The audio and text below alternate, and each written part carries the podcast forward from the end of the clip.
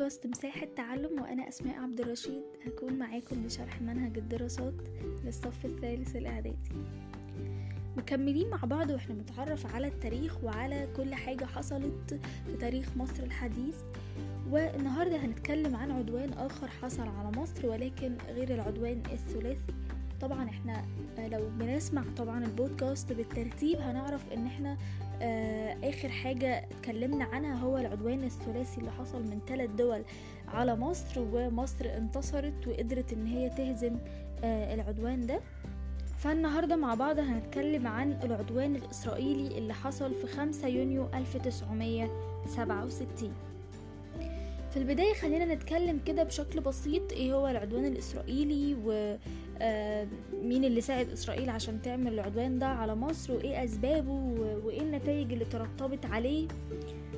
فأمريكا أو الولايات المتحدة الأمريكية ساعدت إسرائيل بشكل كبير جدا إن هي تهيئ وتعمل إعداد وتخطط للعدوان ده على مصر خصوصا بعد ما فشل العدوان الثلاثي.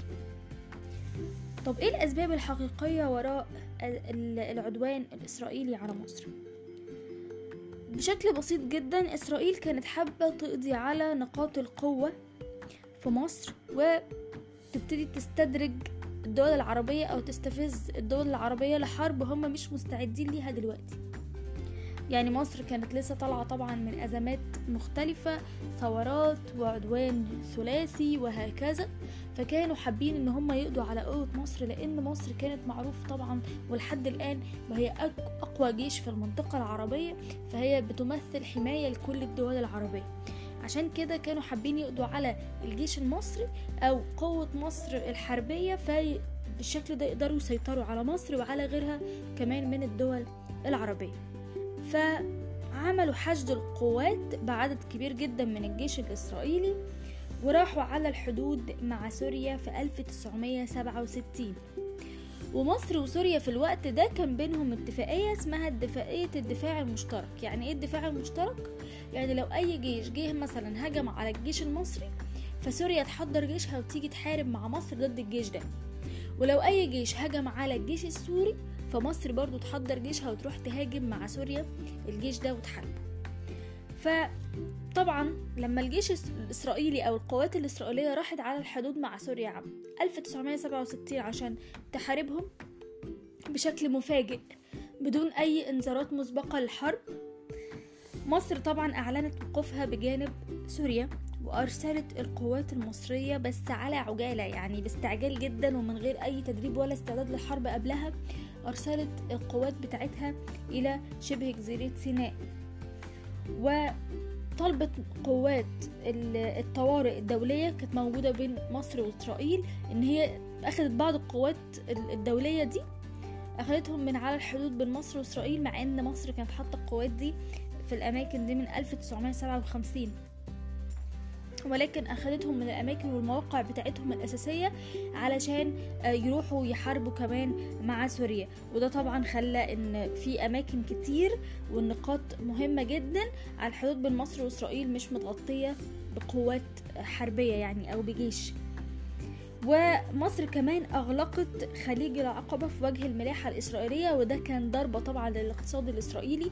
الملاحة دي هم بيعتمدوا عليها بشكل كبير يعني بمعنى إن ده ممر ملاحي بتروح السفن وبتنقل بضايع واستيراد وتصدير عن طريق البحر فهم طبعا قفلوا لهم الممر ده علشان يعملوا حاجة اسمها حصار اقتصادي على إسرائيل برغم بقى كل المحاولات اللي كانت بتتعمل علشان تهدي الوضع بين الدول العربية وبين إسرائيل إلا إن إسرائيل عملت إيه؟ في صباح يوم 5 يونيو 1967 هجمت بغارات مفاجئة على المطارات المصرية وبدأت من هنا الحرب مع مصر بشكل مباشر. يعني هي هجمت بالسلاح الجوي على المطارات المصرية علشان تقضي عليها ويسهل لها دخول مصر أو يعني المطارات دي بتسهل طبعا إن الناس تدخل مصر. فهم ابتدوا يهجموا على المطارات علشان يقضوا عليها. خلينا نراجع مع بعض كده من الأول ما اتكلمنا عن العدوان الإسرائيلي في 5 يونيو 1967 بدأت إسرائيل تفكر إزاي تقضي على قوة مصر وتستفز الدول العربية الحرب مش مستعدين ليها في الوقت الحالي. فأمريكا ساعدت إسرائيل إن هي تخطط لده كويس وابتدت إن هي تروح سوريا. فطبعا مصر كان بينها وبين سوريا اتفاقية دفاع مشترك إن هما أي حد فيهم يتعرض لحرب أو لهجمات الجيش الآخر يساعده. فبالطبع مصر طبعا عشان تنفذ الوعد ده أو الاتفاقية اللي بينهم دي جهزت الجيش المصري بس على استعجال يعني ملحقش إن هو يتدرب أو أي حاجة. أنتوا متخيلين؟ يعني بنصحى الصبح نلاقي فيه أجزاء من البلاد بيتم الضرب عليها وإحنا مش مش مستعدين لحرب أو مفيش أي أسباب معلنة للحرب دي من قبل كده. فطبعا مصر أرسلت قوات من الجيش المصري في شبه جزيرة سيناء. وكمان للأسف خلت بعض نقاط القوة اللي موجودة أو نقاط الجيش اللي موجودة على الحدود بين مصر وإسرائيل من 1957 خلتهم إن هم انسحبوا. ودي قوات طوارئ دولية علشان طبعا برضو يروحوا يشاركوا في الحرب. وأغلقوا خليج العقبة في وجه الملاحة الإسرائيلية علشان يطبقوا الحصار الاقتصادي اللي العرب كانوا مسيطرين بيه جدا على إسرائيل. وابتدت دول كتير و يعني زي مثلا ومجلس الأمن والحاجات كتير جدا تتدخل عشان تحل الأزمة بين الدول العربية وبين إسرائيل ولكن إسرائيل ما سمعتش لكل الكلام ده وعملت غارات مفاجأة على المطارات المصرية. تعالوا نعرف نتيجة الغارات المفاجأة اللي عملتها إسرائيل. استولت إسرائيل على كل من قطاع غزة وسيناء حتى الضفة الشرقية لقناة السويس وهضبة الجولان بسوريا ومدينة القدس العربية والضفة الغربية لنهر الأردن. نتيجة بس يعني هزيمة الجيش المصري ابتدت إن هي تتعرض لكل الدول العربية بالشكل ده. واستولت على قطاع غزة وسينا لحد الضفة الشرقية لقناة السويس وهضبة الجولان في سوريا ومدينة القدس العربية والضفة الغربية لنهر الأردن. طيب تفتكروا إيه أسباب الهزيمة؟ يعني في أسباب إحنا قلناها من ضمن الكلام وإحنا بنقوله إن طبعا طبعا ما كانش في استعداد خالص لحرب من أي جيش من الجيوش العربية. يعني ولا سوريا ولا مصر ولا أي حاجة. و ما كانش في تدريب وما كانش في أسلحة مجهزة ولا متطورة ودي حاجة مهمة. ما كناش لسه مهتمين بفكرة تجهيز الجيش بالأسلحة المتطورة. فكانت أساليبنا في القتال قديمة شوية في حين إن العالم بره كان بيجهز الجيوش بتاعته بأسلحة متطورة بشكل أكبر. والتفوق العسكري الإسرائيلي وخاصة السلاح الجوي لأن هم دول اللي ابتدوا يدخلوا بيه لمصر لما قلنا إن هم ضربوا أول حاجة الإيه المطارات الجوية. واستخدموا عنصر المفاجأة طبعا ما خلوش أي حد يبقى مستعد لفكرة الحرب دي. استخدام عنصر المفاجأة في ضرب المطارات المصرية. طب هما إزاي ضربوها؟ ما هو أكيد مش بيضربوا أي مكان وخلاص لأ هما كان عندهم أجهزة مطورة جدا وحديثة جدا صورت ال يعني المطارات دي بشكل عن بعد.